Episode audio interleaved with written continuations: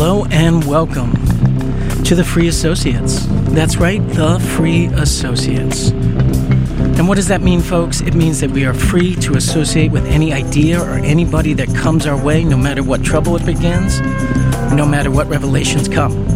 Yes, freedom. You know what people like? They like freedom. They like freedom. And also, we are free to associate, like to free associate, to like see something and be like, oh yeah, that reminds me of something, and, and like this too, and like, oh yeah, I meant that, or whatever it is. Have a dream, you know, but like a weird dream. I've been having weird dreams all week.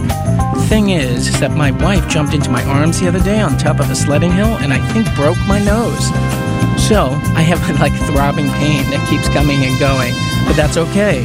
I love my wife very much and our kids who are out there in the valley, in the basin, enjoying this winter weather. Now, we are coming to you live from WAMRS. We are so privileged to have a platform to speak to you with. And today we have a pretty interesting show, I think, although I've been getting loud complaints in the studio about how long the article was. Oh my God, 10 page article. Can you believe it? Gave him a week, and the whale dog is sitting here crying. All right.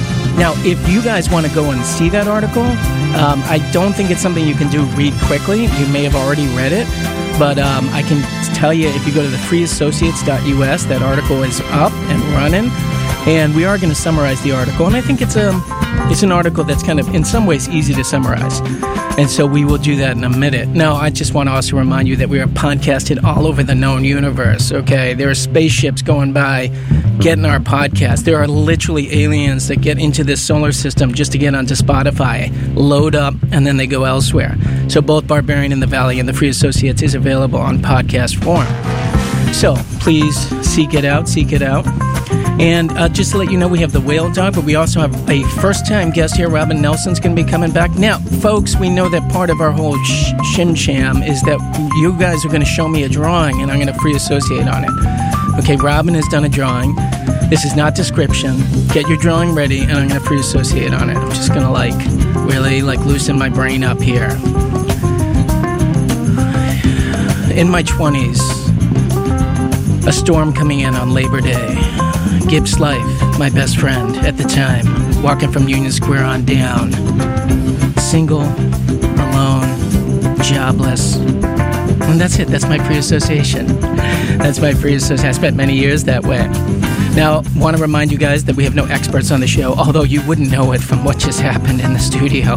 And we'll get to that in a second. Boy, that was frightening. I'll talk to you guys about that in a minute. Um, we will be back in a minute, and uh, we hope you enjoy the, our prog rock. It goes so well with talk.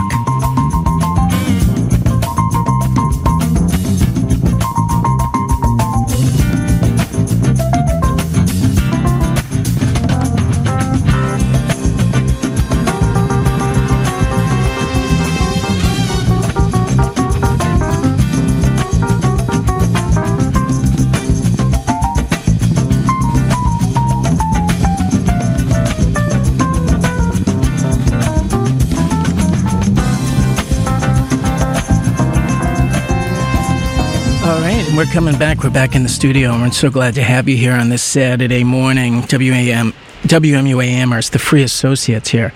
And I'm going to slowly pull up the mics of my guests there. Yes, Waylon, you were on. The blue light is on. I am not tricking you. Please look I don't at trust the, it. Well, so your lack of trust in the institution of Cody has just made your first words come out of your mouth on this radio show. I don't trust it. And so the listening audience thinks that you are a skeptical person. They think you are paranoid, and I think that they're right to think so.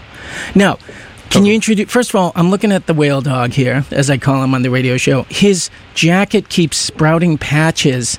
You look like you have a virus, a patch virus. I'm telling you, as your friend, like no more patches, no more bumper stickers on your van. like there has to be a moment where a friend intervenes and says, "You look good, but one more patch, and you're gonna look." Well, you've. Am I on right Yeah, now? you're on. I don't even hear myself. Am I on? Uh, yes, you are. Well, you've on. heard it here first, everybody. Patriotism is now a scourge. Nora Uh, Cody. well, no, not really. I've got no problem. I've got no problem with he your hates the. American flag. Well, I don't like the Patriots. I got to say, and that's going to put me in deep Dutch here. I'm a Red Sox fan, but I'm not a Patriots fan. I'm just saying, like, just So the biggest dynasty just in sports history. That doesn't make me like them. Listen, just no more patches, no more bumper stickers on the van, which, by the way, sits above the neo brutalist structure that we're in, uh, in the loading zone security, the 15 minute loading zone. He puts his van in. I've been here for about 10 minutes, okay? Uh huh. So, Oh, you're going to leave? Okay. so that's the whale dog. We've dealt with him. We love him. And could you introduce yourself? Hi, I'm Robyn Nelson, and I'm a Northamptonite, You are a Northamptonite and a former New Yorker, too. former New Yorker, So- and an Ohioan. Oh, okay. You're going to claim that, too? What are you running for president? Uh, You no. know, my wife, my wife could run for president because she was born in Colorado, grew up in Pennsylvania and Vermont, lived in New York, is now in Massachusetts. You know, she's got all the states Yeah, yeah. covered. You really want to move around if you're going to run for president. So she's a hometown gal for so many. that's why I drive the, the van around. Oh, Is yeah, that I've been to X, Y, and Z, Right. You know? Oh yeah, yeah. Well, and Waylon has a good future in politics waiting for him. Uh, too many skeletons in the closet. It's Yeah, like the catacombs. Yes, we don't want to clear those cobwebs. No, not at all. Anyway, you know, Robyn, actually, you ran for. Can you talk to us just briefly because it's relevant to our article? What did you run for in New York? So I ran for city council when I was 28 with Yep. the Green Party in Long Island City, Sunnyside, and uh, I did not win, but I did very well. Well, for a Green Party candidate, For I a think you did Party well. candidate, Yeah. yes. So, do you think it was because of the Green Party? That I didn't win. Yeah. Well, I Well, was yeah. running against a like favorite son, but what I did do is I felt like I moved the dial. Yeah, and that would be a Yeah, there massive coup to have a Green Party person on the New York City Council. I mean, these party machines are real, right? Yeah. I mean, they're like that's a real thing. By the way, real. I love Sunnyside. Sunnyside's such a great neighborhood. It is a great Yeah. neighborhood. It- oh, my God. Look at you, New Yorkers. yeah. See, this, the thing that, this that conversation. Cody hasn't even told you yet was that this is like three hour long reading on Mhm. New York. Mhm. So he's just literally making me just go live his past lives in this in this article over here. It is true that there is some. We, God. Robyn and I share a. I mean, I remember every moment in the article. Like I remember when Sheldon Silver, uh, eighty six, the stadium on the west side. I remember that controversy. So, but Remember Waylon, Moses in 1933? Yeah, yeah. no, but I remember when. Sheldon Silver got uh, got his head chopped off too. So Yes, I, but I remember reading the Power Broker. I'll tell you that much, and that's twelve hundred pages. Actually, I'm only a third of the way through it. But Robert Caro, uh, uh, just uh, as a recommendation to our listening audience, if you have the time, I think Robert Caro is the greatest uh, presidential uh, biographer in the history of this country. He's written five volumes on Lyndon Johnson, which sounds like torture. But I mean, if you read these books, what he is able to do is really string together American history through these characters. And Lyndon Johnson's a really good character to choose because he was both sociopathic and awful, but also did amazing things and pretty much held every office you can imagine. And I actually thought the article was good at this too. That is, um, so let's just talk before we proceed. Should I summarize the article, or does someone want to take that on? go for it. Okay, because I usually interrupt whoever's summarizing it. So let me. yeah, Um, exactly. This article is basically addressing the long-standing issue that Penn Station is a hellhole, Which it is. it, it- which it absolutely is. Opposed to Grand Central Terminal, not station. It's a terminal because trains terminate there. That's a New York City tour guide fact. It's not a station. It's Grand Central Terminal. Okay. Penn Station's a station because trains do not terminate there. They go through there. How much do I owe you for this? Uh, there's a tip box on the way out. That's how I made my money. Now, um, that Penn Station was torn down, and which actually is why Grand Central Terminal was saved because it shocked so many people that that actually happened. That Jackie Onassis and other people were like, "That's not going to happen again." But that beautiful station was torn down and has become just the worst kind of like bus station that you can imagine. And there's been a push really for f- like 50 years to rebuild something epic or beautiful, or some kind of waiting room that's attractive to be waiting for trains. Now, the article is interesting in that it uh, basically says, um, and you guys can correct me, is that the modern progressive movement in in terms of infrastructure is all about protecting the common man or woman from power brokers like Robert, Robert Moses, who got away with murder in New York City, did some really important things, but also killed neighborhoods and and and you know was massively destructive. I think that it's clear that the author of this article is saying that's unfortunate that the progressive movement has adopted this attitude because now nothing of value gets built for the common people and impediments that kill a project, Robert Moses would have totally steamrolled over. What we perhaps need is that, that consolidation of power again. Is that a good? I think so. I think it's like a pendulum. Robert Moses is one end of the pendulum Yeah. where he could do whatever he wants and there was unchecked power. And now we're at a pendulum where there's so much red tape and bureaucracy that nothing can get done.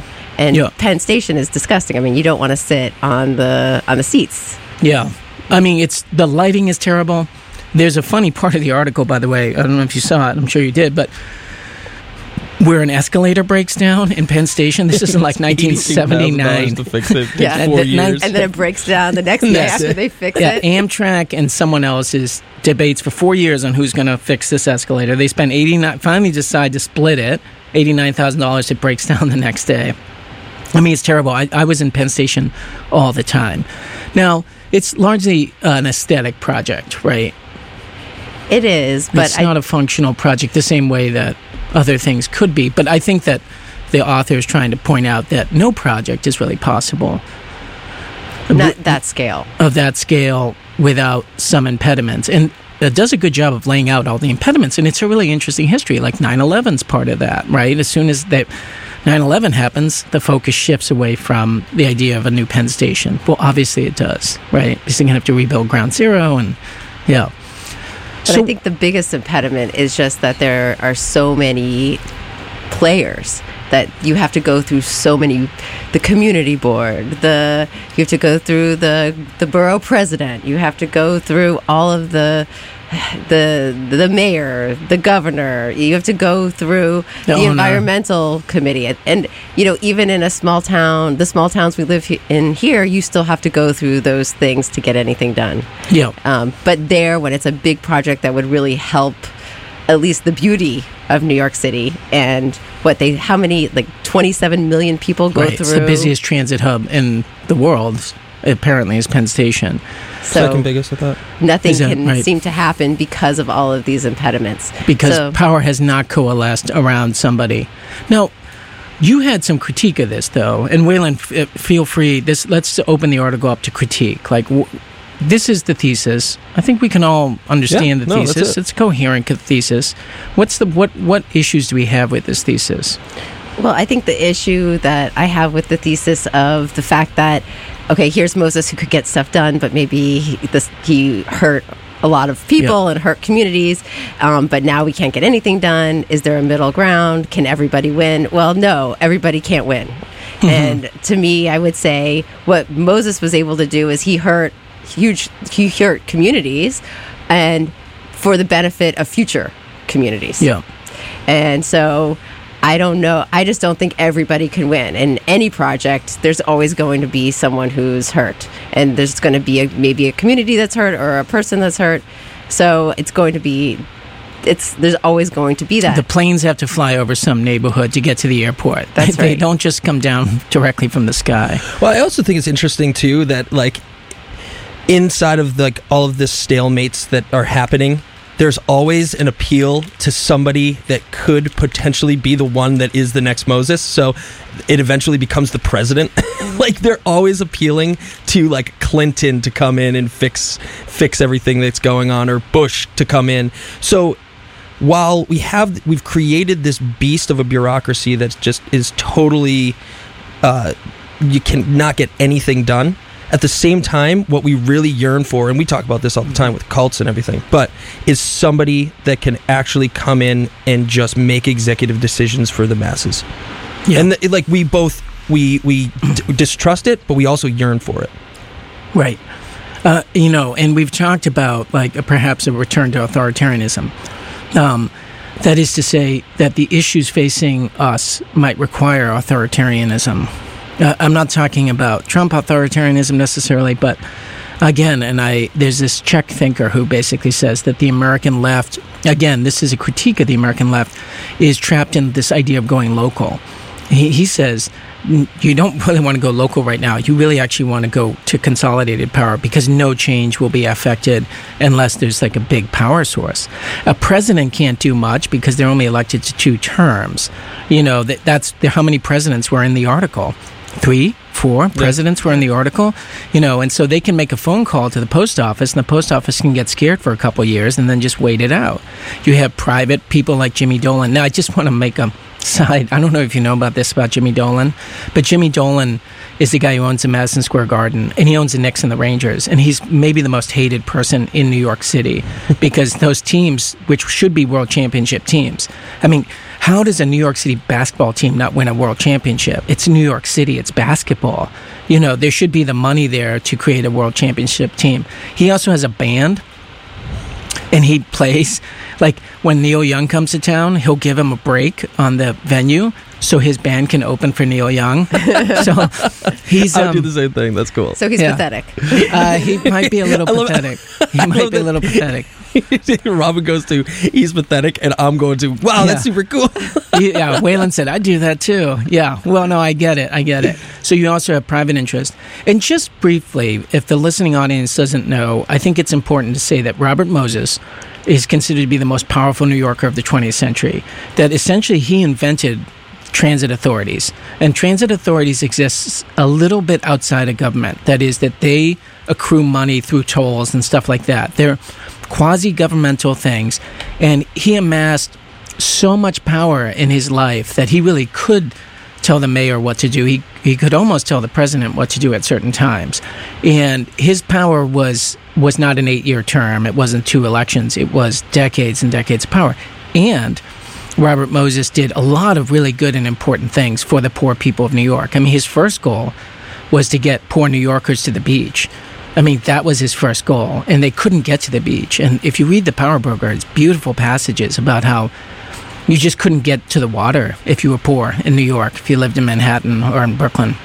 But with that, he also broke up so many communities. He potentially kind of ruined the Bronx for, or made the That Bronx was- what it is. sure, that was later. And there's lots of things that he did that really hurt, you know, hundreds of thousands of people. Um, you know, but I think so. It's it's it's a it's a case where not everybody wins, but in this case, I think with Moses, you could say that future generations won, but the people of the time did not win at all. And I think you can even argue the future people didn't win because the BQE, the Brooklyn, Yeah. Cro- you don't really need those highways going into the city. You need more train systems and stuff like that. You're he right. pri- he basically, as the way I understand him, is that his first goal was to get people out of the city so they could go to the beach. His second goal was to get people from the suburbs back into the city so they could go to work. And that just shows how long his reign Exactly. lasted for That's that to be the case. That's right. From the mid 20s under Al Smith through uh, late mid 60s, you know, suburbanization and stuff like that. Let me throw a crazy idea out there. Okay, you you respond to this. Why shouldn't rich people be free of airplanes going over their houses?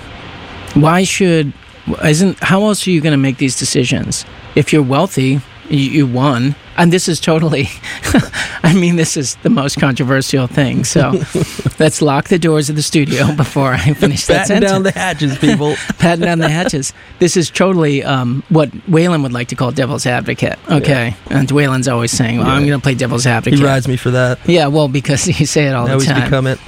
So why should rich people be inconvenienced? Haven't they? Aren't they the? uh, If you're going to make these choices, why?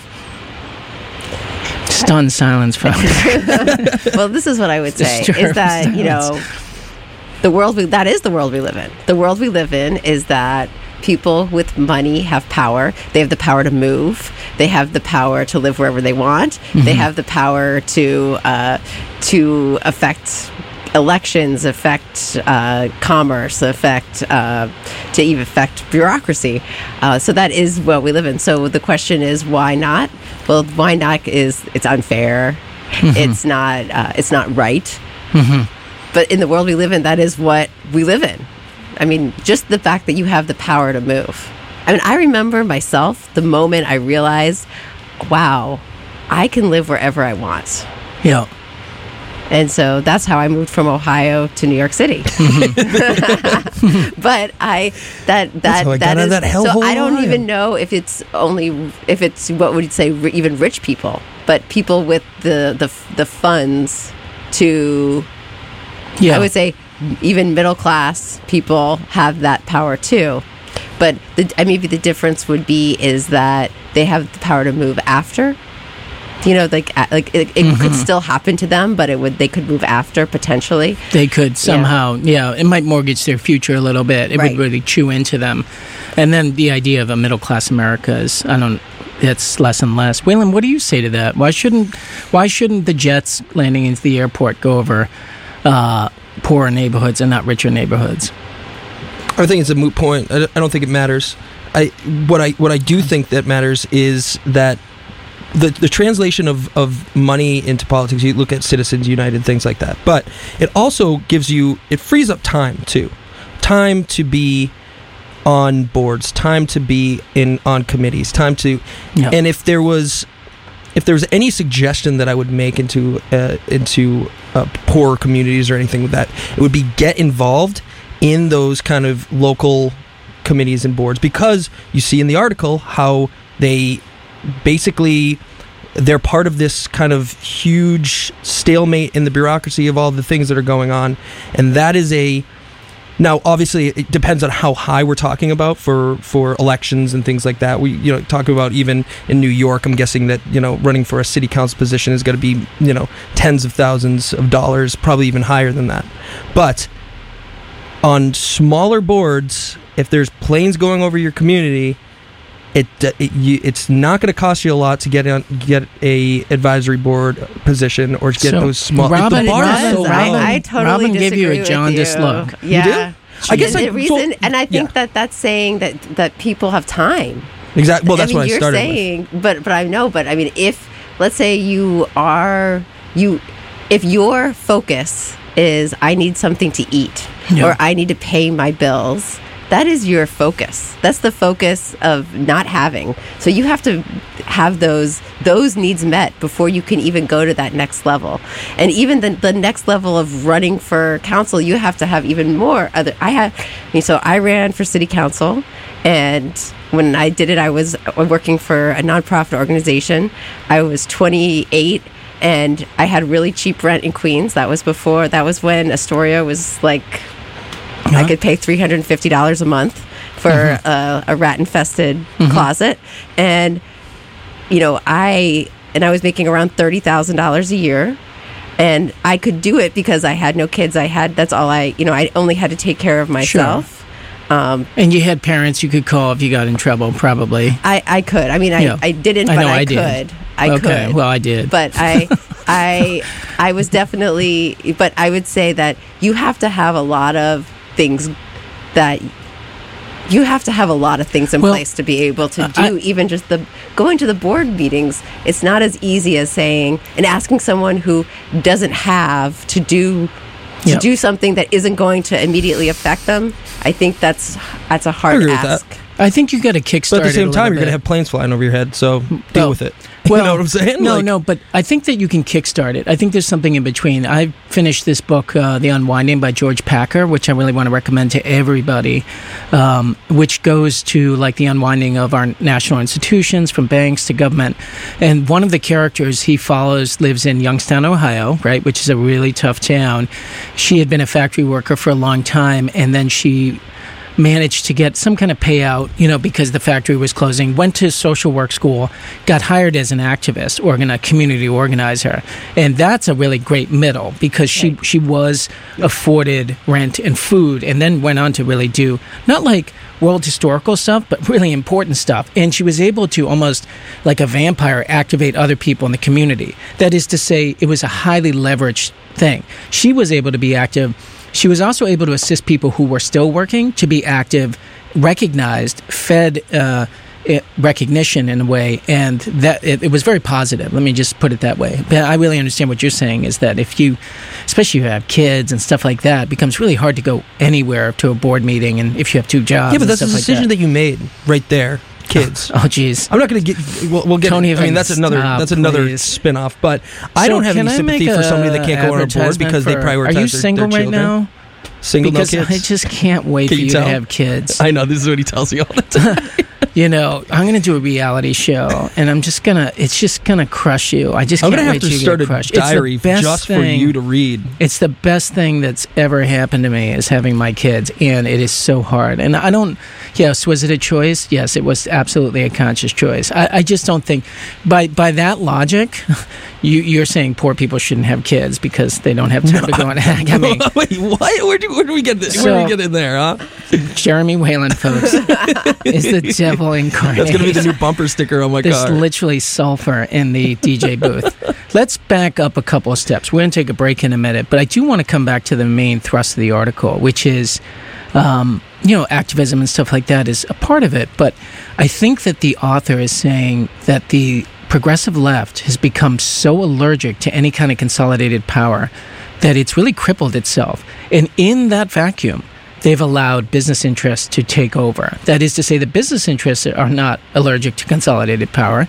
You know, they're able to build their really tall skyscrapers. They're not really worried about how this, the optics of this look. The other thing, by the way, the article mentions is the West Side Highway, which was a, you know, could have been buried. Like the West Side Highway in Manhattan could have been underground, except there was some fish fish hatcheries that was going to affect. I mean, you know, at some point you got to make a choice. Like, what would actually be better? A utilitarian view would be better to have the West Side Highway underground so we can access the waterfront, or are we worried about some fish hatcheries? Like, uh, at, it gets a little psychotic when you're. Well, it does get psychotic because it's all of these bureaucracies and everyone, everyone having a voice. I mean, you know, we we say it, we always everyone should have a voice, but should everyone have a voice? There are you do have not everybody's going to win. Not mm-hmm. everybody's going to win, and I'm not saying that it's bad that the fish you know Get to won hatch. but what i would say is that you know if you go over to the west side highway you know it smells like fumes over there Yeah. and it doesn't and you're right we don't there's no water access yeah you know on the other side there you know you have the ferries you have the um the kayak uh, organizations and you have all of those things and you have that because there is access so having access does make a difference that doesn't mean that fish aren't important Yes, fish they're, are so, important they're too so important. now, here's the thing: you, you tr- the, the word kayak triggers me because um, uh, that's a theme of the first hour. A lot of empty kayak racks. So I just want to let you know that you'll notice those empty kayak racks on cars, and I'm starting to think there's a conspiracy going on. So. um, now we're going to come back in, in just a minute, but um, and we want to remind you guys that the freeassociates.us has all of the readings that you can possibly want for this show. I chose some very powerful, powerful Robert Moses like music for our transition. Oh, yes, the sinister power of a transit authority. Close your eyes. Imagine the worst kind of William Butler Yeats poem being read. I can't, cannot possibly do it. We'll be back in a minute, guys. And I just want to throw the phone number out there because I know that there's an angry public waiting to access us. Uh, 413 545 3691. 413 545 3691 if you want to talk to the devil, Jeremy Whalen. 413 545 3691. We'll be back in a minute.